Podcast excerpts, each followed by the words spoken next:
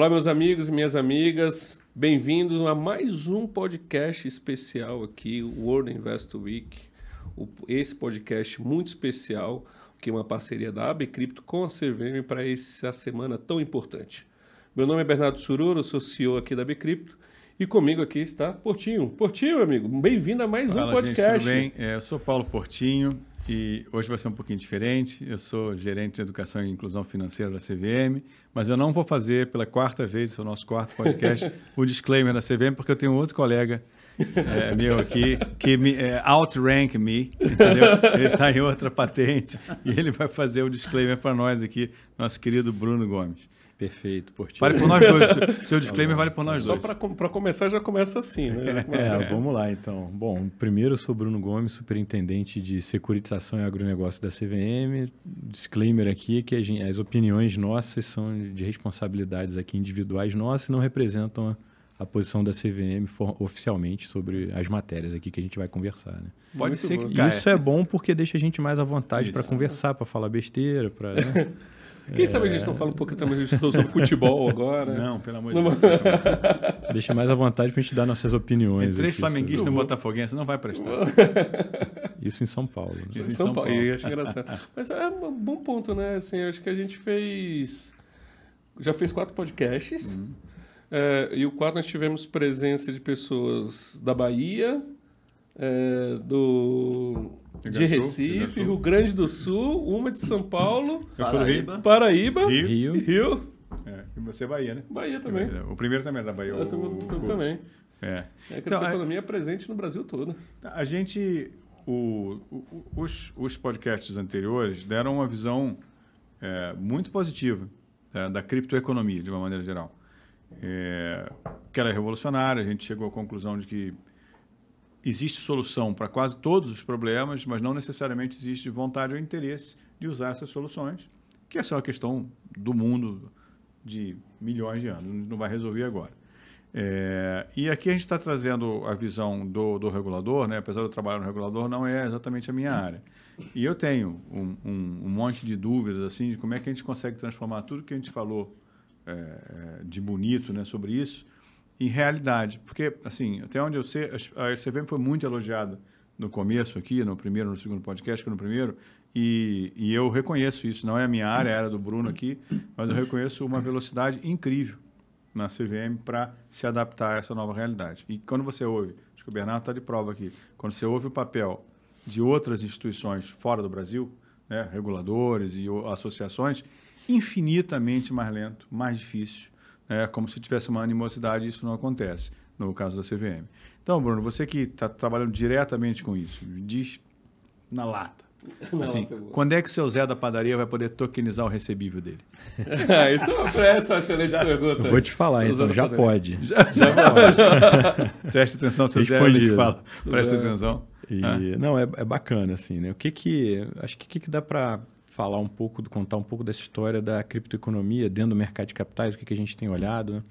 A minha área lá, a gente não está olhando, a gente não está focado e olhando em tec... a gente não está olhando tecnologia, não está olhando é, talvez a revolução que a criptoeconomia está trazendo para a parte de infraestrutura do mercado de capitais. Né? Isso a gente tem o sandbox regulatório da CVM, que foi criado exatamente para fazer testes. Né?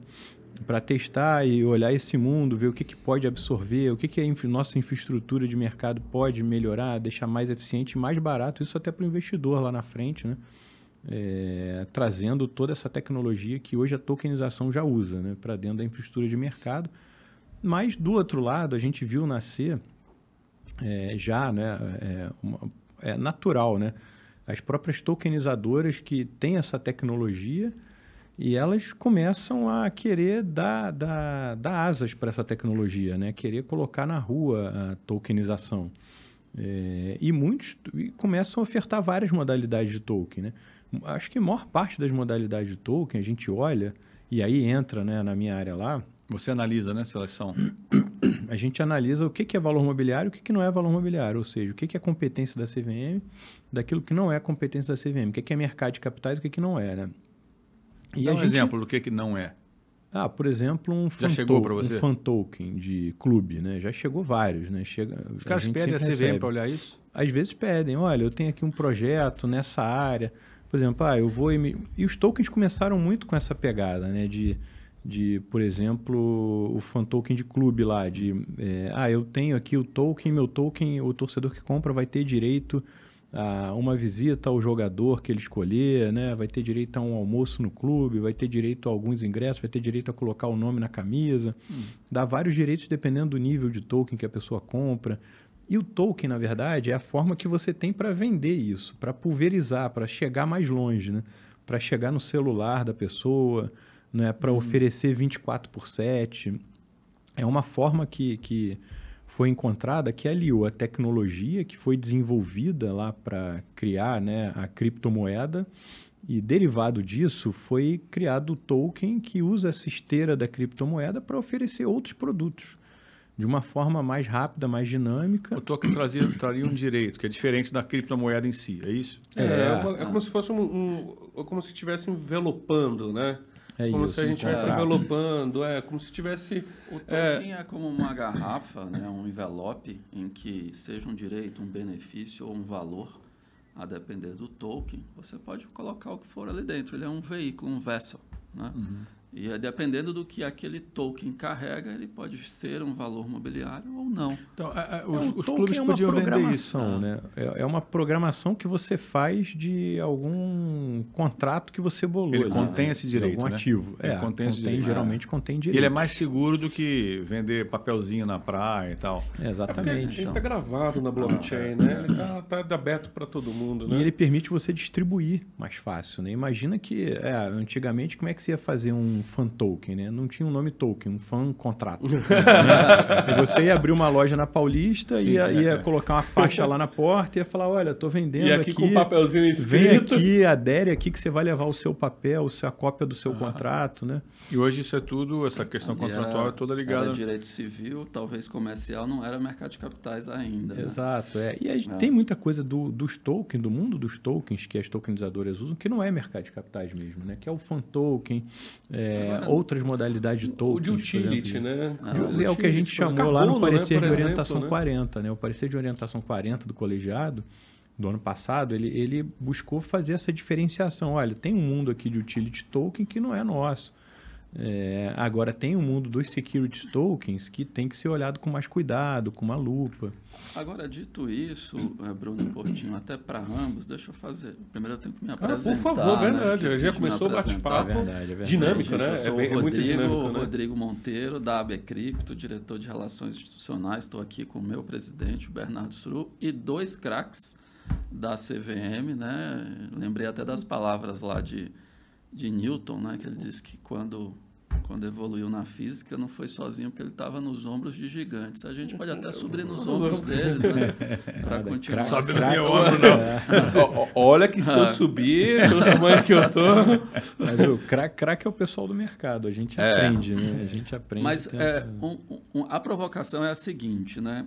O mercado de capitais no Brasil, e aí, por favor, discordem ou concordem e tal, na minha visão, ele, ele surgiu, cresceu e evoluiu de uma maneira muito elitista. Né? As corretoras eram ambientes muito elitistas, conhecidos por pouco, de propriedades de Era um poucos, clube, né? e que investiam clubes, o dinheiro de poucos. Eram clubes. E sempre houve um esforço, né, sobretudo na, na última década, principalmente, talvez um pouco mais, para popularizar aquele acesso que em países mais desenvolvidos faz parte da poupança popular e da aposentadoria de muita gente. E foi um esforço hercúleo, é, louvável também da CVM, de tantos agentes de mercado e mesmo da imprensa, para tentar popularizar ou dar mais conhecimento para algo que nasceu superelitizado. Como é que a CVM vê e se preocupa de, eventualmente, nesse novo mercado trazido pela criptoeconomia, isso já nascer com um nível de entendimento e uma certa popularização que permita, na partida, né, o investidor comum, o poupador, a população em geral, eh, encarar a criptoeconomia como um, um mercado aberto e plausível e seguro, né? sobretudo quando a gente parte da constatação que, de alguma maneira, isso já aconteceu. Afinal de contas, é, o número de CPFs que já são reportados pela Receita Federal né, como transacionados de cripto já supera uhum. mais que o dobro dos CPFs que investem em mercado de capitais via bolsa. Né? E como é que vocês imaginam que isso vai acontecer? E a preocupação da CVM para que já na partida desse mercado isso não nasça elitizado, mas nasça de uma maneira aberta. Sim, eu, só, antes de falar da regulação em si, essa parte do Bovespa vai à praia e tudo, eu peguei. É, o, que, o que realmente popularizou a Bolsa foi a facilidade técnica, entendeu? As pessoas entrarem, é, redução de custos. Né? É, no, passado, você tinha que, cada, cada operação sua, custar, chegar a custar 2% de corretagem, era muito, muito caro. É, e demorou muito, porque as pessoas, eram 80 mil investidores em 2002, demorou muito e a bolsa teve que subir três vezes, quatro vezes para as pessoas terem interesse em entrar. É, essa questão do cripto, 11 milhões de pessoas no cripto, uma coisa assim, 11,9, 12 milhões de pessoas no cripto, tem muito do fato de, de ser fácil né? e de ser fácil que eu digo, as pessoas conseguem comprar, conseguem. Elas não entendem nada, mas elas conseguem comprar, sabe como funciona. É simples. É simples, desculpa, é perdão. É simples. É simples. E, e, e, subiu, né? todo mundo, sabe, não, todo mundo fala, todo mundo sabe alguém que ganhou dinheiro, etc. Exatamente, é muito parecido com o da Bolsa.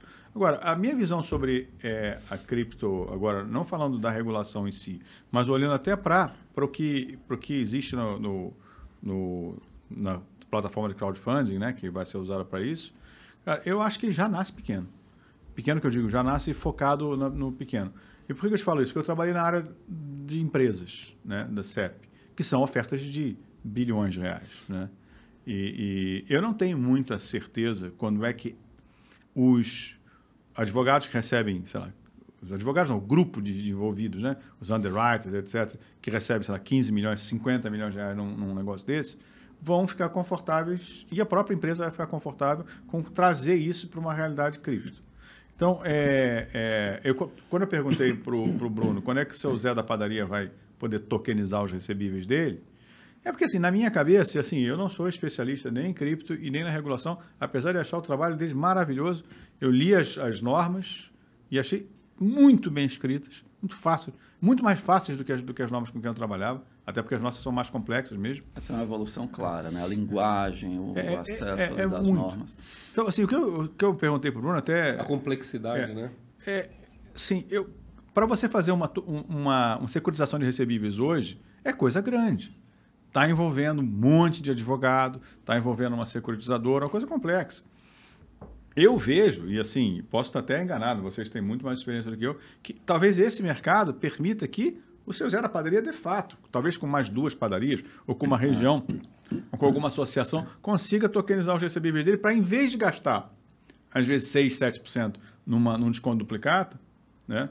É, é, seu Zé da Padaria nunca vai fazer isso, né? Porque é português, ele vai comprar imóvel, não é, tem esse problema. Talvez seu, sei lá, bota o seu Paulo, que não, não é português, da padaria. É, é, é, esse cara é pequeno, né? Esse cara talvez vai vender para pessoas que têm o interesse, em vez de pagar 6% numa antecipação de duplicato, ou 5%, numa Factor, não sei o quê, ele vai pagar 2%, 2,5%, eu vou ficar feliz. Esse ambiente de segurança, já me, posso estar enganado, Bruno, você pode até me corrigir, me parece que já nasce para o pequeno.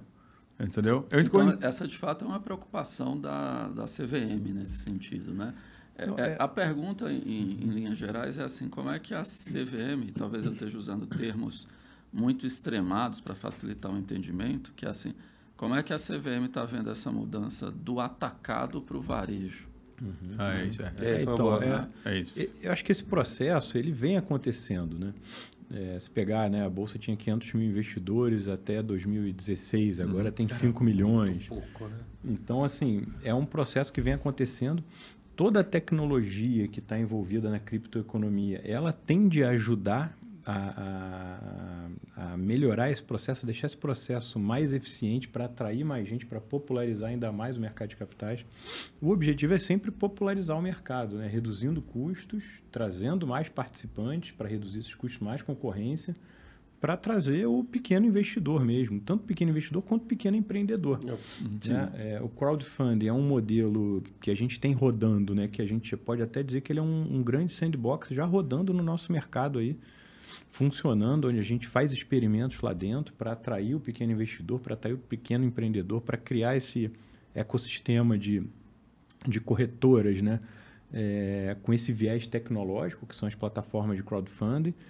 Agora, quando a gente fala aí nos 11 milhões da criptoeconomia, tem muita coisa aí dentro que não é mercado de capitais, né? Sim, sim. Então, assim, é, criptoeconomia, sim. quando a gente fala da criptoeconomia, são vários setores, várias atividades, né? Eu dei um exemplo do fan token. Sim. É, você pode dar o exemplo da Bitcoin. Né? né? Você pode dar o próprio exemplo das moedas, né? das criptomoedas que servem como meio de pagamento. Mas não é valor mobiliário. Mas não é valor não mobiliário, é valor não é mercado de capitais. Quando a gente olha para o mercado de capitais, a gente tem que estar sempre equilibrando aquela história de desenvolver esse mercado, tornando ele mais inclusivo, mais acessível, com a proteção para o investidor do outro lado. Certamente. Então, quando a gente pensa, ah, faz sentido a gente ter um mercado de bolsa no celular 24 por 7? Opa, peraí. É legal, é bacana, mas e a questão do insider? E a questão da divulgação da informação, né? É, como é que vai ser uma informação é, é. que foi divulgada de madrugada? Um fato relevante que saiu de é, madrugada, é um né? Como é que você combina todas... Tem, tem, eu acho que o mercado de capitais traz algumas outras preocupações para a proteção do investidor, que talvez você consiga começar mais cedo, terminar mais tarde, mas será que funciona 24 por 7, né? Uhum. É, para mitigar determinadas assimetrias que o investidor poderia ter? Como é que funciona essa proteção para o investidor? Então, isso tudo também faz parte do, do mandato né, de todas as CVMs do mundo inteiro, né? SEC nos Estados Unidos, FCN na Inglaterra, ESMA na Europa, CVM aqui no Brasil, para a gente conciliar esses mandatos. É, um, um, um, exemplo, né? Assim, ah, o, o, a divulgação de informações também de resultado, né? Vai sair de madrugada, porque o mercado está aberto de madrugada. Tem divulgações é, que você tem que fazer com o mercado fechado, né? Sim, sem dúvida, sim, sem dúvida. Então, na hora que a gente pensa em mercado de capitais, o mercado de capitais ele necessita de determinadas proteções ali, de determinadas amarras. Então, assim, a tecnologia ela vai ajudar sem dúvida, ela vai trazer mais eficiência, mais players para esse mercado, baratear o mercado.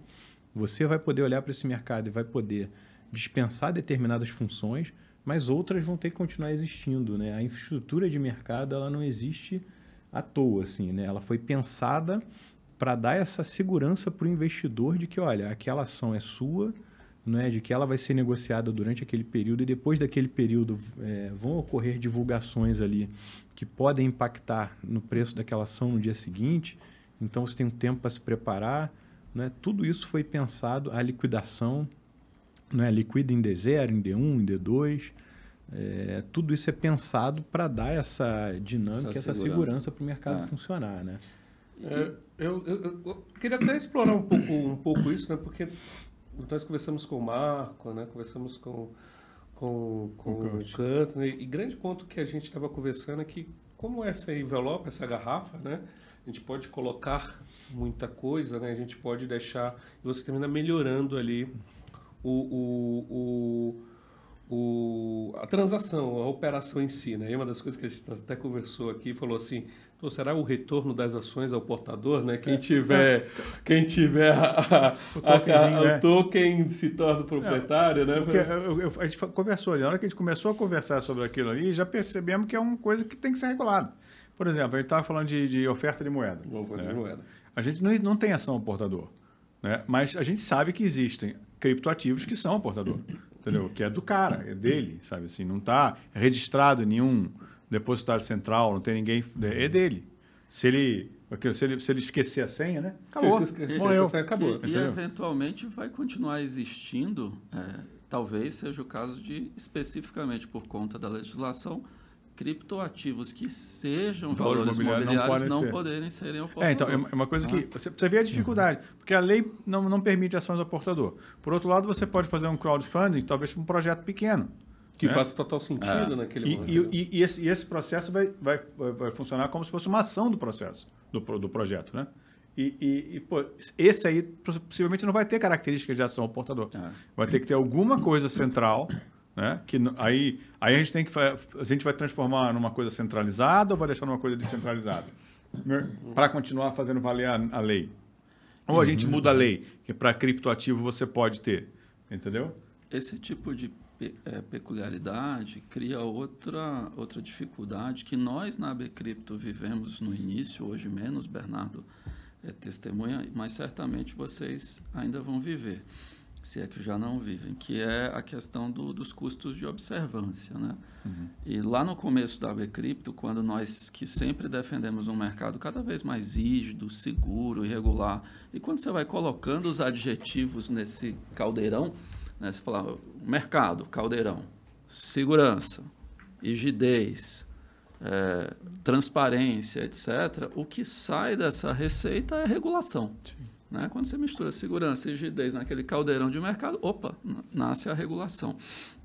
Então a Becrypto sempre defendeu a regulação, porque nós acreditamos que não existe mercado seguro, rígido e adequado para o desenvolvimento de uma economia é, sem, um, sem controle. E como é que você controla? Pela regulação. Né? E o problema disso no nosso, na nossa gênese ali no início, né, Bernardo? É que você tinha é, basicamente dois públicos ali, cinco anos, né? cinco anos, você tinha dois públicos. O que, se há governo, sou contra. É, né? é os, os, libertários. Os libertários e os que, peraí, vamos organizar isso aqui, porque tem espaço para todo mundo, é disruptivo, né? exponencial, vamos organizar. A gente foi pelo lado da organização, tomamos pedrada, etc, etc. Mas, para além disso, também sempre houve uma preocupação nossa, e é, é nisso que eu queria entrar, e deve ser uma preocupação da CVM, que são os custos de observância. Porque liberdade total num ambiente que precisa de regulação e segurança é impossível, porque tem custo. Né? Você tem que reportar, preencher formulários, né, ter que ter uma estrutura de controle, de compliance, de know your client, isso custa. Uhum. Né? E eu lembro de ter conversas assim, em alguns simpósios, e que eu dizia assim, olha gente, espera aí, você gostaria de estar tá doente com uma infecção, febre alta, e comprar um remédio numa banquinha de camelô, é. sem nenhum... Você não sabe do, do que aquilo foi feito? Não. Por quê? Porque o bem jurídico tutelado ali é a vida, e você tem um, um arcabouço de controle, Anvisa, Ministério da Saúde, para dizer, olha, isso aqui funciona e você pode tomar. Eu não vou nem entrar em nomes de Covid uhum. e outras coisas para não polemizar. Mas é a mesma coisa quando a gente fala do ambiente de transacional para equities ou mesmo cripto, não é isso? Há limites para o qual ele, ele pode ser tão baixo e permissivo, porque, no fundo, demanda uma, um controle, um olhar governamental para essa proteção. Como é que vocês veem isso? Como é que você equilibra isso né?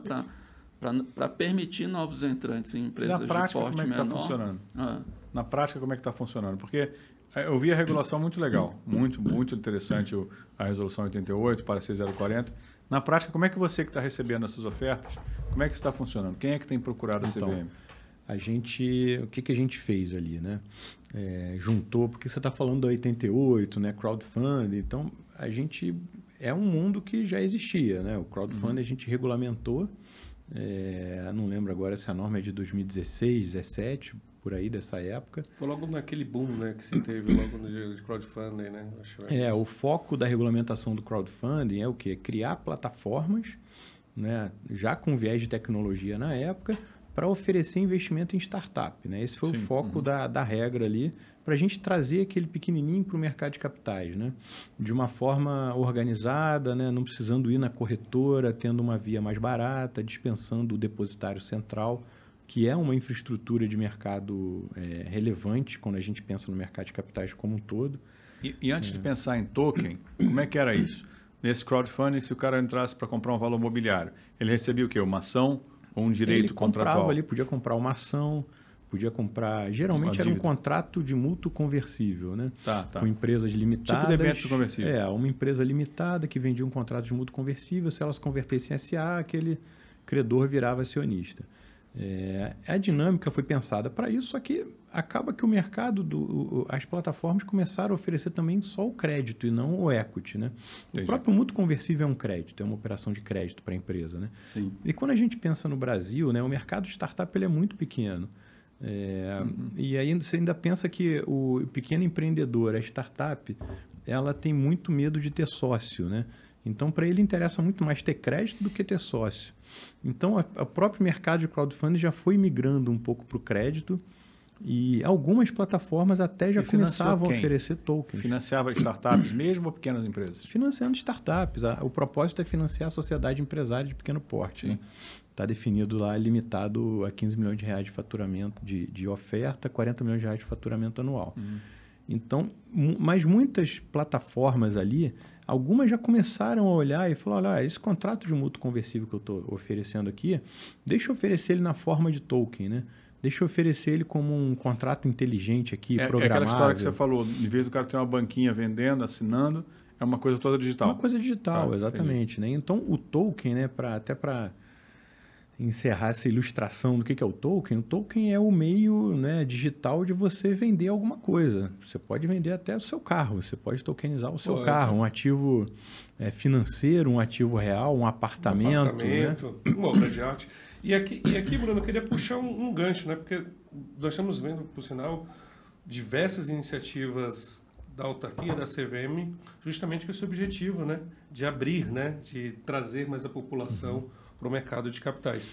Você enxerga que, olhando o, o, o, a tokenização, a criptoeconomia, a gente consegue ter mais um braço na inclusão dessas Sem pessoas? Dúvida. Você enxerga, consegue enxergar? Sem dúvida, Bernardo. Assim, é um braço para inclusão financeira e para redução de custo de observância também, como o Rodrigo comentou aqui. É uma, é uma forma que a gente está olhando, não à toa, a gente está testando isso no Sandbox e agora a gente vai ver na prática no, no crowdfunding. Né? Quando a gente olhou, a gente olhou um mundo de tokens e olhou alguns tokens com cara de valor mobiliário, que são esses tokens recebíveis, esse esse desconto de duplicata ali, né? Uma coisa é você descontar duplicata no privado, né? Você vai lá, compra duplicata. Outra coisa é você pegar duplicata e oferecer para um mundo de investidores é. como oportunidade de investimento, né? Isso foi caracterizado ali, é, lendo né, a Lei 6385 como aquele contrato de investimento coletivo. A gente é, entendendo que também não adiantava só falar, olha, isso aqui é valor mobiliário, vem aqui e registra oferta. Né? Como é que você vai registrar oferta de pequenos montantes? Não dá. Não, dá, não dá. A gente olhou para dentro de casa e falou, olha, aonde que isso cabe? Né? Cabe dentro do modelo de crowdfunding. A gente já tinha algumas plataformas tokenizando. Então vamos trazer isso para cá, ah, mas espera aí, né? eu preciso agora ter uma sociedade empresária de pequeno porte. Quem, quem vai ser o emissor? Pode ser a própria securitizadora Vamos fazer isso dentro do pacote de securitização, que dá para fazer de uma forma rápida, com menos custo de observância, mais inclusiva. Dá para você tokenizar um certificado de recebível aqui dentro desse modelo, né? dentro desse mundo. E é isso que a gente está recebendo agora. Né? A gente tem, tem visto um movimento da própria, das próprias tokenizadoras, até com o apoio da Bcrypto nesse trabalho educacional Essa, junto às tokenizadoras. Elas se cadastram como plataforma de crowdfunding? Para se cadastrar como plataforma de crowdfunding tá. ou usar uma plataforma de crowdfunding que a já, tokenizadora já é só uma questão, também, né? a tokenizadora é só uma questão tecnológica. É. O cara está acostumado a, transformar as coisas em contratos. Exato, a exato. A tokenizadora é o agente de estruturação que vai. Tá. Que é. vai tipo, é, tipo o underwriter lá, que é montar toda, toda a estrutura de contrato e tal. Exato. Mas vale a pena comentar. Você viu o, o que o Bruno falou agora? Cara, totalmente pro mercado. Totalmente é. pro mercado. O, o, o pessoal estava comentando, elogiando o papel da CVM nisso aí. Aí, quando você começou a falar, você foi vendo que todas as iniciativas para facilitar e para viabilizar partiram da gente. A gente, a gente tentou encontrar o, o pensando justamente na inclusão de como é, incluir é, esses agentes né eu acho que é a gente e... quer trazer esses investidores para cá a gente quer trazer os agentes para cá né? A gente trouxe no Sandbox, está trazendo no crowdfunding, a gente acha que isso é o começo de uma grande é. relação né? da, da do Faz mercado de capitais sentido. com as tokenizadoras, ah. com o investidor que está lá do outro lado. Né? A gente vai ser constantemente demandado, olha, vamos aperfeiçoar a norma de crowdfunding, ou não, vamos criar uma outra norma aqui né, para esse modelo aqui que está sendo usado. Isso, a norma de crowdfunding nasceu assim, né? nasceu da provocação lá dos da, da, desses, de hoje, das plataformas, né, uhum. que na época operavam ali é, com as startups, no modelo de dispensa que a norma dava para oferta, mas ela não tinha o registro né, de intermediário. Então, eles começaram a desafiar esse mercado e a gente criou um, um modelo, né, que é um a 88. Próprio, né? né? E, e, aí, nesse sentido, Bruno, você imagina que os limites da norma de crowdfunding, né, que ainda são restritos ali para é, tamanhos menores, etc., eles tendem a ser expandidos e com a evolução dessa regulação ela virá o padrão, imagino eu, mesmo para transações de volume muito superior, você imagina que vai haver é, regulações diferentes a depender do ativo propriamente dito, né? Ou do tamanho. Ou né? do tamanho. Dependendo da oferta, a gente está falando de uma oferta de 500 milhões de reais. Isso seguiria um rito Isso aí é, diferente? é, é ou... a, é a resolução de oferta pública, né? Ah, Companhia aberta. pois não, é, as antigas é. 400 e Então, 476. nesse caso, eu acho que vão continuar exigindo o registro da companhia. Né? Sim, sim. Quando você pega uma, um emissor com porte maior, né? A é, o tendência é essa, registro- então, A né? tendência ter- é ter o registro. A tendência é olhar para o crowdfunding como um mercado de acesso. Então, Isso. hoje ele é um mercado ainda menor do que o de acesso. Talvez a gente consiga esticar um pouco os limites do crowdfunding para ir para o mercado de acesso. Assim pega um leque maior. um leque maior, mas quando você pega uma companhia já de 500 milhões de faturamento, ela já foge ao mercado de acesso, né? né? Já- ela já é quase que uma companhia que consegue ir direto né, para o mercado Sim. principal. Mas é, a gente sabe que hoje, como é que você vai tokenizar? Né? Ah, eu vou tokenizar essa ação. Né? É, você perde aquele ganho da tokenização na hora que você encaixa isso num depositário central. Né? Exato. Por que, que a gente olhou para o crowdfunding e falou, opa, aqui dá para encaixar? Porque lá está Justamente dispensado o depositário. Tá, justamente em aberto consegue se trabalhar os Exato, modelos de é. negócio de forma E a plataforma ali é o único gatekeeper. Ele faz tudo, né? Ele é escritura, ele faz ele é- oferta, exatamente por ter um limite menor, né? Na hora que a gente começa a ampliar limites, a gente fala, opa, peraí, faz sentido que a própria corretora ela faça escrituração e aqui atue como um depositário, né? Quem vai fazer isso? É, e aí é a gente começa... É, e é- eu, eu trazendo um ponto aqui, Rodrigo, é não é à toa, eu vou falar isso para cá, não é à toa que o Brasil é líder hoje em termos regulatórios, em termos Sem de dúvida. segurança jurídica, caminhando para uma segurança jurídica próspera. Né? Hoje nós não vemos nenhum país no mundo fazendo que, a, o, que a- o que o meio cripto eh, se desenvolva da forma como está sendo se desenvolvido É. aqui. E boa parte disso passa, e aqui agora trazer o reconhecimento, pela justamente atuação da CVM no setor e, de- e dos outros órgãos que também têm atuado em prol desse desenvolvimento, que é justamente esse olhar de inclusão, né, Rodrigo? Sem dúvida. E assim, verdade seja dita, né? A gente tem órgãos assim, de excelência no Brasil, Receita Federal. Que país do mundo tem um imposto de renda e a apuração eletrônica como o Brasil? Né? É, lá nos. Estados Unidos, se você deixar passar Nenhum. 50 dólares, é cana. É, não te nenhum. ajuda em nada. É, a, Só Rece- pune. a Receita Só e a pune. Receita Federal faz isso há décadas na declaração eletrônica. Agora É. a declaração vem auto-preenchida para você aceitar ou fazer algum ajuste. Né? Fazer um parênteses também, o próprio sistema de eleições, né? quem, quem acompanha a eleição americana acha que é uma loucura, uma maluquice. O que a gente tem aqui no Brasil, o próprio Banco Central, idem, com a sua regulação Com e, Pix, as normas, né? Pode ver PIX, Pix, DREX, né? etc. Mas aí eu vou fazer uma, uma vírgula sem demérito nenhum para esses que eu citei, para enaltecer um pouquinho mais a CVM aqui na presença do Bruno e do Portinho, pelo seguinte: o Banco Central tem uma estrutura de receita e orçamento que permite ele fazer esses avanços e, e ir nessa estrutura e ter todo esse resultado. A despeito de ter um corpo técnico de excelência, assim como a CVM, a Receita idem. A CVM ainda carece desse orçamento, dessa receita, e quando você vê o que eles fazem com a restrição orçamentária que ele tem, que vocês têm, é, um- é, assim, é de É, bater é. palma.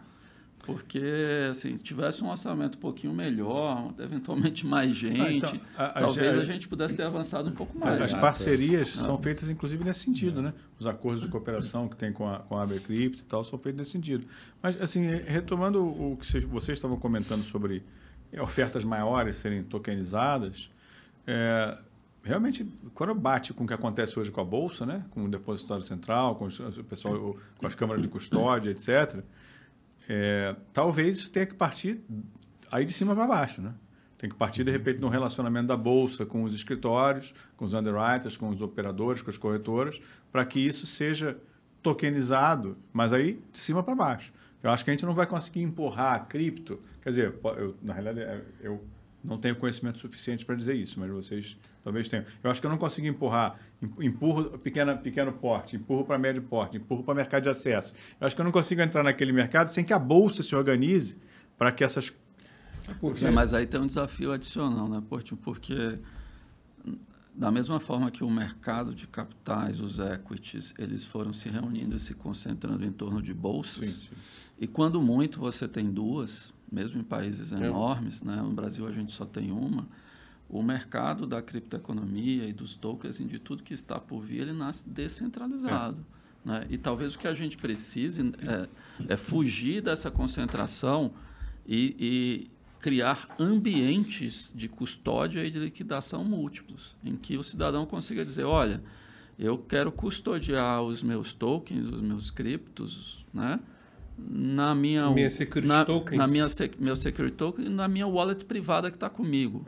Ou eu Ou- quero custodiar numa corretora, numa exchange, ou eu quero custodiar na B3, ou eu quero custodiar É. no Itaú. Primeira, Você hoje tem Itaú e B3, quer dizer, É. o banco, o banco. E se está no Itaú é impossível vender. primeira, primeiras difícil, né? essas opções de custódia. E depois a gente também poder oferecer as opções de liquidação, como se fosse, vamos pensar aqui, uma moeda estrangeira. né? Você compra dólar, viaja, volta com alguns dólares que sobraram e fala, não tenho interesse em guardar isso, vou transformar em reais. Você pode vender em qualquer banco, em casas de câmbio. Você tem essas opções, não tem um canal único que obrigue a passar por lá, né? É, você tem, de fato, assim, eu acho que a tecnologia traz isso para a gente repensar essa infraestrutura toda. E aí você tem os desafios, né, de manter a simetria, de manter uma simetria informacional entre os Sim. investidores, Sim. De você não privilegiar uma compra e venda em detrimento de outra, Sim, né? sim. Você Os tem books, um, né? é, os books de ofertas, ordens de preferência. É, tudo isso é, tem, você tem que conciliar as duas coisas, mas eu concordo. Eu acho que dá para repensar muito da infraestrutura, é isso que a gente tem feito É. lá dentro do, do sandbox regulatório, né? trazendo, vendo o que, que a gente consegue melhorar de eficiência para trazer para cá e, e botar na prática. E eu vejo também o, é quando a gente fala, ah, eu preciso tokenizar uma ação, né? Na verdade, eu acho que você não precisa tokenizar a ação, né? A ação ela já nasce ali Já- já é escritural, eletrônica. num ambiente eletrônico, né? Eu acho que você precisa tokenizar o que está por trás, né? Você precisa, de fato, levar a tecnologia do token para a infraestrutura que a ação Ela nasceu, escriturar né? já Escriturar, token, né? exatamente. É, e, Ah. não, Que hoje não é ainda assim. né? e não tokenizar algo que já existe ali no mundo Porque você não escritural, né? Não ganha. né? Você não cria ganha mais uma camada, né? É, eu, acho, eu acho que esse é o grande ponto né, que a gente tem aqui. Eu acho que esse primeiro passo, quando a gente fala do 88, quando a gente fala do mercado de capitais brasileiro e fala principalmente da tokenização frente ao, ao, ao- a, a- a- a esse processo regulatório, que esse processo, esse primeiro passo de inclusão, ele é incrível. Porque ele vai abrir uma série de possibilidades para o mercado de capitais, para você repensar, falar o seguinte, olha, se eu tenho uma debenture, eu não posso já tokenizá-la? Eu tenho um... Mas não estruturar a debenture e É, Esse, tokenizar esse, a debenture. esse É. recebível, ele só não é uma debênture porque não tem a estrutura que, é exigida por uma debênture. Mas, Exato. em essência, é a mesma É coisa. a mesma coisa. E quando E aí você você- começa a levar esse conceito para outros tipos de ativo do mercado de capitais. e olha como isso extrapola, né? Porque quando você ele já nasce eletrônico, tokenizado, esse título de crédito, né? Que é Debenture, automaticamente você embute ali um contrato inteligente que ele já faz liquidação, distribui os recursos quando é do pagamento de principal e juros. É, tudo automatizado, Tudo né? automatizado. É isso. a- Vamos dizer, num evento que de prorrogação ou mesmo um default que possa necessitar de uma assembleia de debenturistas para decidir alguma coisa, o seu token ali te dá o poder de voto. Você pode votar remoto. Você não precisa estar num ambiente e dizer, "Ó, cada um vai votar assina um papel. Não, abre-se um fórum digital, você entra lá com o seu token e vai computando os votos remoto. Né? Tem toda uma, uma mudança de É, é, paradigma. é né? bem diferente do que é hoje. Ah, Isso pode ser feito, né? Pode ser feito até com a infraestrutura que a gente tem. É, a tecnologia pode ajudar nisso, né? Em trazer essa, é, em, em jogar esse é, o smart contract aí para dentro da escrituração, né? Do papel. ali. exato. É, você está comentando aqui, na Bolsa, todas as ações são fungíveis para nós, né? É, são, são, sim, eu tenho lá 500 vale, o outro cara tem 1000 vale, mas é a mesma coisa, vale Sim. tudo igual para a Bolsa. E eu, eu só sou proprietário daquilo por causa do registro do, de- do, do centralizador, né? Do Do, do depositário. depositário central. É, no, no caso do token, eu sou proprietário por causa do token. Por causa do token. Sim. Entendeu? Assim, Sim. eu estou ali. Sim. Então, o meu token é o meu token. A minha vale é a minha vale. Sim. Entendeu? Tudo bem que ela tem os mesmos direitos, mas a questão da propriedade está ali. E isso realmente deve dar outras possibilidades, inclusive de transação, né? Exato, exato. É É, que o que, é o que vai acontecer agora com o real digital, né? É, Sim. Você vai ter uma moeda que você consegue programar essa moeda para várias situações diferentes. E eu acho que na- no, no valor mobiliário né, é, tokenizado, né, É é, vai ser o, é o valor mobiliário depois do escritural. Né? A gente tem o escritural e aí o passo seguinte é o tokenizado, né? Uhum. que vai É, ser é. aquele valor mobiliário programável para várias situações Exato. diferentes, tudo automático. onde- E durante Quem- um bom tempo o real digital vai ficar ali entre o mar e o rochedo, né? porque dada, dada a lógica que o sistema bancário foi construído não só no Brasil, mas no mundo, tem toda essa questão de o real digital não está ainda apto para as pessoas físicas. As né? Porque pessoas senão você, físicas você né? elimina o papel dos bancos, rochedo. Né? Mas você tem o mar ali dizendo, gente, você- em algum momento as pessoas físicas vão querer que seus reais sejam digitais. Como é que você equilibra isso? E, e desse Essa é conflito ali, difícil. é, o Banco Central, em algum momento, ele vai ter que... É, eu vejo, eu vejo um outro ponto também, né? Porque eu acho que uma grande possibilidade que a gente tem que o real digital ele realmente ele vai trazer uma grande evolução. Sim. né? A gente está falando de um de uma rede né, é, é, do poder público disponibilizando de forma segura as possibilidades de você escriturar ativos lá. Mas o fato de você também possuir outras redes aumenta a possibilidade de você utilizar essa tecnologia em mais larga escala. né? Então, ah, vou fazer uma. vou- Já vou dar o spoiler do segundo, do segundo passo, né? Vamos dizer assim, vamos dizer. ah, vou, vou, vou, escriturar minha debenture, né? vou utilizar a rede X ou Y porque ela é mais segura, ou, né? ou porque ela tem uma mescla de segurança, a eficiência é mais barata para conseguir fazer. Eu consigo levar essa eficiência em prol do ativo, né? ele tem um maior poder de movimentação, ou não, eu tenho um poder mais restrito de movimentação, né? eu tenho mais programabilidade, eu tenho Tem menos. muita coisa que vai acontecer. Quer ver algo que me ocorreu aqui? Na medida em que todos os títulos e investimentos possam ser tokenizados, em algum momento você vai ter ali na sua carteira ou na sua tesouraria, né, tokens que representam NTNBs, tokens que representam CDBs, tokens que representam é, ações, tokens que representam é, títulos de renda fixa, por exemplo, né? e tokens que vão representar real mesmo, moeda. E aí você precisa, por exemplo, performar uma aquisição, um M&A, 100 milhões de reais. Será que você precisa converter tudo num banco, transformar em 100 milhões de reais e pagar? Ou simplesmente você, Ah, num ambiente de liquidação, você sai aportando os seus tokens, seja do que forem, e eles já vão se autoliquidando até preencher a piscininha dos 100 milhões de reais de maneira direta. Você né? está querendo dizer que se ele tivesse. é, ele teria que transformar em dinheiro aquele, aquele título que ele tem para poder fazer o pagamento do. Exato. É é- é- todo mundo tem que fazer isso hoje.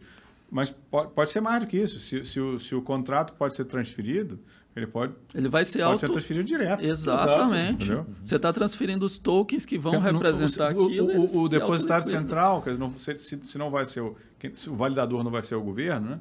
Não vai ser o, o governo, o token poderia ser passado direto. Então, quando eu falei que a coisa tem que vir de cima para baixo, é, é, é porque o mercado hoje, grande poder está nas, nas mãos das grandes empresas, da Bolsa, né? o grande dinheiro, né? E dos escritórios, que são gigantescos, tem, dominam todo esse negócio.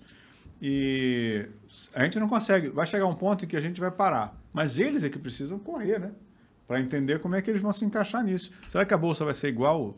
eh, É, só tem inteiro? que cuidar para que é, isso não acabe criando uma simetria tal que você cria monopólios É, eu vou te falar. As pessoas Né? físicas, Naturais, né? naturais. As, pesso- as pessoas físicas, assim, é, se a gente deixasse ambientes diferenciados de, de negociação, você, você, a ação é sua, você volta onde você quiser. Tem um ambiente diferenciado de negociação onde só é aceito pessoa física, com determinadas regras, tais, tais, tais. Um monte de gente sairia, iria para lá. Onde é que a bolsa, cria? Esse É. ambiente só permite pessoas físicas com patrimônio até 5 Ah. milhões de reais. Mas tem um monte de gente operando ali, por quê? Porque ele sai de um ambiente onde ele é, é- é sardinha, que chama, né? E, e- e- e e tem um monte de tubarão. Pra... Então, esse tipo de coisa que eu estou falando aqui, posso estar falando a maior besteira do mundo, gente, porque isso é coisa nova, tá? Mas eu posso estar falando também uma revolução. Não, não, mas, mas, isso, é Entendeu muito, mas, mas isso é muito observável na, é, na criptoeconomia, quando você tem um token que você, uma moeda, por exemplo, que você decide por opera negociar em X e YD por N condições. Hum. Uma delas é, ah, porque ali, o, ali eu consigo uma cotação mais alta, ah, porque aqui o volume é mais alto, então eu consigo liquidar mais Não, não, e, fácil. e- vou te dizer, a preocupação do Bruno é, do, do formação de preço, né? Formação de preço, vai ser muito semelhante. A, a- a- provavelmente a Bolsa Central ali, que tem as maiores negociações, vai ser a que vai liderar o preço. Como é o Nova York que lidera o preço daqui, das, das ações que negociam no Brasil. Sempre foi assim. É, assim, a Tal- Talvez negociação se maior. assemelhe mais a uma, a uma formação de preço de bolsa de mercadorias e futuros, né? É, ou, ou- Os ou- como era antigamente, "Venda quando você tinha. tanto, a commodity ou- como- é essa, a commodity vai ser a moeda, então o preço é esse. Né? E aí o que acontece? Essa formação de preço, eh, os, os operadores pequenos aqui vão buscar fechar os gaps de arbitragem, entendeu? Porque eles podem operar nas duas. Assim, é como se o cara estivesse operando em Nova York, operando no Brasil. Só que ele está operando, na verdade, Isso. Bovespa, que ele está lá dentro, que ele pode ter, que ele pode estar com mil reais, ele pode estar lá dentro, e ele está operando naquela bolsa pequenininha. Mas isso É, quando isso- você fala de isso é moeda, muito importante. né? porque como o universo dos tokens ele vai ser muito maior, provavelmente Não, estou falando de ações, de ações. De É, exato. Mas, por exemplo, provavelmente existirão ou podem existir ações que elas só vão ter um interesse específico e talvez só circule no estado de São Paulo. Não tenha É, é, fora daquilo. Ou talvez só no Brasil. Né? Você não tem essa formação de preço tão global quanto você tem com. Ah, se forem pequenininha. É. Mas, eu- mas aí eu estou falando o seguinte, estou falando de cima para baixo. Sim, Como é que sim. a bolsa, né, ou os grandes players vão oferecer as facilidades que o, o- a criptoeconomia permitiria? Eu, di- eu digo isso para você porque é, existe mercado para você não operar num ambiente onde você, você tem desvantagem. É talvez uma proxy, não sei, a gente está aqui fazendo um brainstorming, né? Mas quando a gente olha, por exemplo, o mercado bancário, né? Os bancos começaram a segregar clientes por perfil, por renda, etc., que tinham benefícios diferentes, custos e taxas É, é diferentes. isso. e aí você criou um problema que era assim: quem menos podia pagar, pagava mais taxas. Quem mais podia pagar, porque tinha mais dinheiro investido que o banco emprestava, pagava menos taxa. E também tinha acesso a, a juros melhores. Né? E aí, tentando melhorar um pouquinho isso, o Banco Central eh, trouxe a questão e a regulamentação né, da conta salário, que tem que ser gratuita e você transfere para onde quer, e daquelas tabelas de valores padrão- Serviços mínimos, né? serviços mínimos. Né? Se a gente faz uma proxy disso para a Bolsa, para valores mobiliários, eventualmente né, você tem uma miríade de corretoras, quando tudo for tokenizado, né? tudo vira uma Na exchange. verdade, a bolsa já criou, só que ela não tem dois, dois mercados diferentes. Ela tem os mini contratos, entendeu? Que é onde o pessoal consegue participar. Só que o, o mercado não é diferente. Então, ela já tem essa, essa visão. Na, na verdade, só estou comentando com vocês aqui que quando você tem uma coisa tokenizada, entendeu? Você eventualmente pode circular em ambientes de Exato. negociação Abre, diferentes. abre o leque em termos de. de e eu, acho, eu Mas acho é que mais nesse do que ponto, você o- pode, em termos. você deve. E é isso que eu mencionei aqui quando eu digo, por exemplo, é da mesma forma que você pode mudar a liquidez e a custódia do seu ativo, e deveria poder mesmo, por qualquer razão, porque você não gosta mais daquele serviço, porque o 0800 dele não te atendeu bem, porque o outro tem um custo menor. É, você pode mudar a custódia do seu criptoativo, coisa que você não pode fazer em, em ação. Né?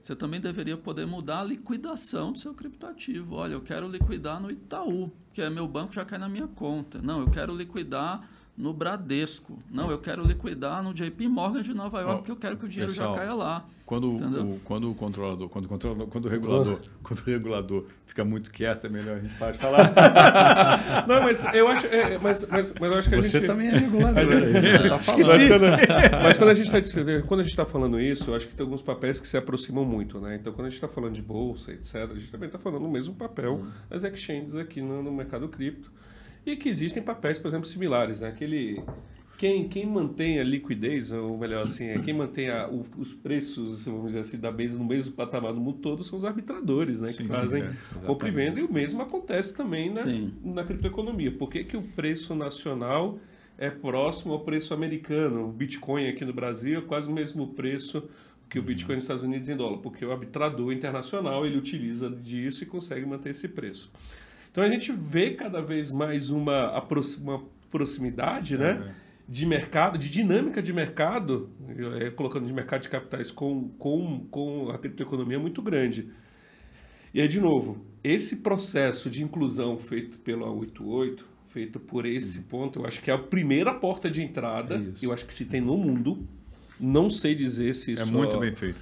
É, é o primeiro passo, porque nos Estados Unidos a gente não vê a mesma, não vê a mesma postura. Na Europa ainda não se vê também a mesma postura. Então, acho que, se eu não me engano, é o primeiro passo no mundo de tentar abraçar os tokenizadores e incluir os mercados de capitais. Bruno, Perfeito. esse perfeito, é, né? só, esse, é o, esse é o primeiro passo? Vai vir mais passos por aí que você Com acredita? certeza é o primeiro, assim, é o primeiro de, de muitos, né? Como eu comentei com você uma vez, né? Eu acho que é é uma oportunidade que a gente está tendo de trazer os tokenizadores para cá, até para ajudar a gente na prática ali a repensar o mercado, né? Uma coisa é a gente abrir ciclos de sandbox e são pro- pro- processos demorados, né? Longos, onde a gente vai avaliar e de repente nem todos vão ter uma porta de saída ou não. Aqui a gente já está trazendo para a prática, já está aqui rodando, vai começar a rodar no nosso mercado. Vamos rodar, a gente vai ter Aí, supervisão vão rodar com supervisão e, e demandando a CVM também, falando, olha, né? O que a gente faz aqui, preciso de tal ajuste, né? O que eu estou fazendo aqui, eu preciso de uma outra norma, um outro mercado, e, e isso vai desafiando a CVM todo Isso dia. é muito legal, Bruno. Você vem de porta aberta receber. a é, É literalmente, bata aqui. Né? Quer fazer algo, bata aqui, Apesar chame. do, como o Rodrigo mencionou, dos nossos escassos recursos humanos e financeiros, a gente está sempre disposto é a. fato. É porque a gente está buscando o tempo todo a inclusão financeira e redução de custo de observância. Está certo. Então a gente viu essa oportunidade de, de trazer para cá mesmo, né? É, a gente poderia só falar, olha, tá aqui o stop order para todo mundo. Não é, não. Ou você vem para 160 ou tá fora, né? Que é uma oferta 160 é a grande. nossa oferta grande. grande. Ah, E a gente a- sabe que não dá, entendeu? Então, vamos encontrar um caminho, vamos trazer, porque a gente tem é, a certeza de que isso traz inclusão financeira para a população, né, de forma geral, Sabe e o isso é traz redução de custo. Isso aí, quando, quando a CFM toma essa frente, ela também evita que o mercado se perca. Exato. né?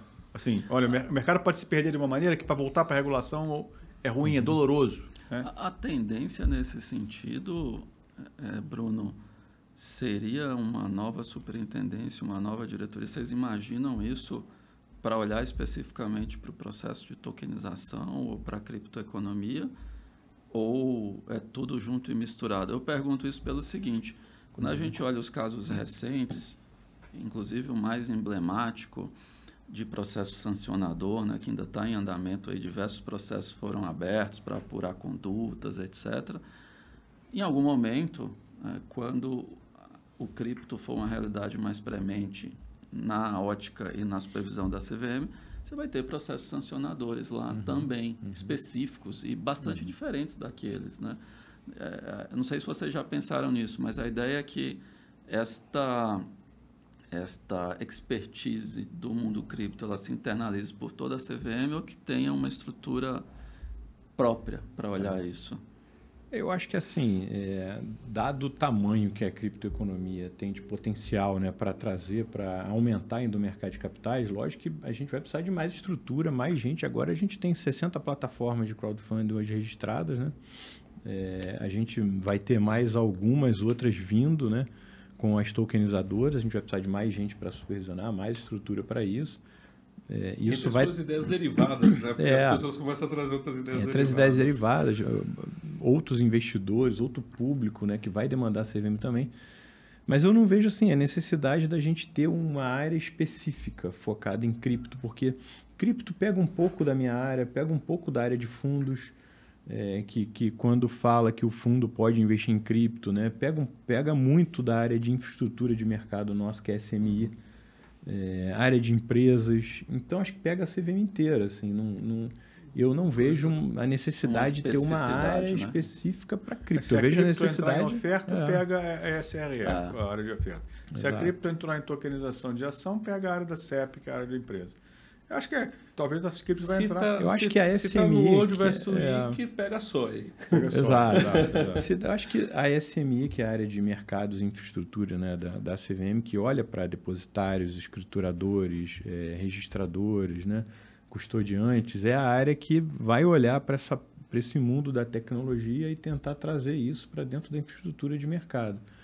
É, mas cada área vai ter o seu olhar na CVM. É isso que a gente tem feito hoje. Né? O que a gente precisa efetivamente é ter mais gente em eu, todas eu as áreas. Eu né? confesso até que eu já imaginava essa resposta, mas eu só queria deixar é. registrado, por isso que eu fiz a provocação. Afinal, a criptoeconomia vai estar, é. talvez, cruzando todos os setores da e sociedade. É bom setores, é. Exato. É o que a gente comentou. É. Tem, e tem vários outros tokens da criptoeconomia, várias outras modalidades que não são valores imobiliários, não estão no nosso mercado aqui. Pode a estar gente, no mercado bancário. Sem né? dúvida.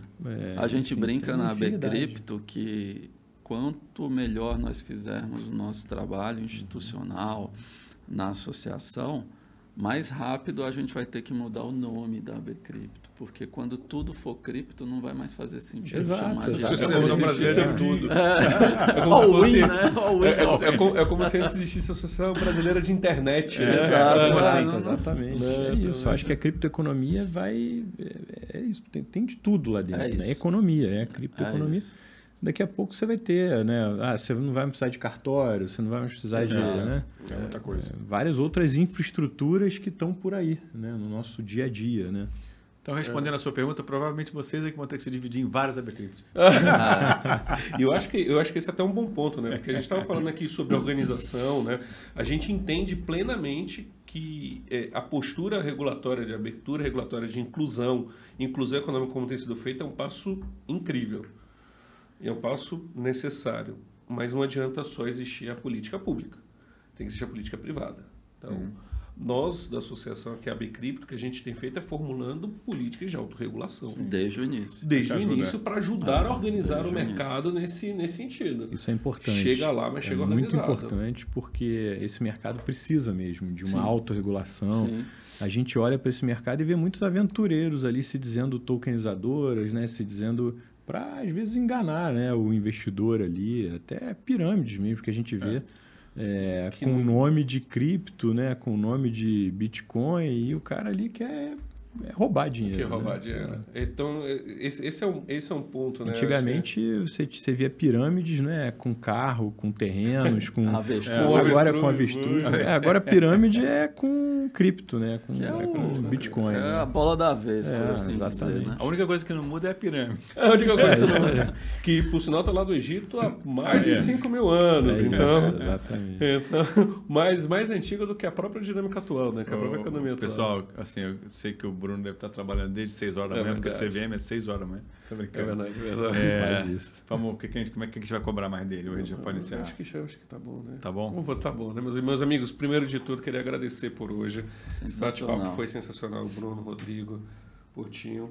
Esse é o último episódio da nossa, nossa série especial aqui, o World Investor Week. Week uma iniciativa da IOSCA aqui, em conjunto com a CVM Brasil, incrível iniciativa, iniciativa mais que necessária abordar todos os assuntos relacionados à segurança e investimento. Uhum. Completamente necessário falar sobre educação financeira no Brasil e como você investir, da forma como investir. Muito obrigado aqui hoje, muito obrigado aqui pela possibilidade, Portinho. Isso, eu que muito, muito feliz com essa collab. Vamos collab, ser modernos. Collab, collab. Vamos a collab, essa collab aqui. Muito obrigado, Bruno. Legal, eu que agradeço aí. Time, time de craques, eu fico muito feliz de estar aqui num fórum como esse, poder compartilhar dessas ideias, fazer algumas provocações e e ver que a turma tem resposta para tudo e não é só uma resposta qualquer, uma resposta é, eu tive um monte de Eu tive um monte de dúvida. espere, espere, pelo capítulo 5, pode ser? Sim, vamos, vamos fazer uma, ah. uma, uma, nova série. Surgiu tanta coisa interessante. Ué, vamos. Uhum. Quem sabe, né? Aguardem aí, né? Pode ser? Vamos deixar aqui. Ó. Fechado. Muito obrigado. Muito obrigado, gente. Um obrigado. Um abraço. Um abraço. Tchau, tchau.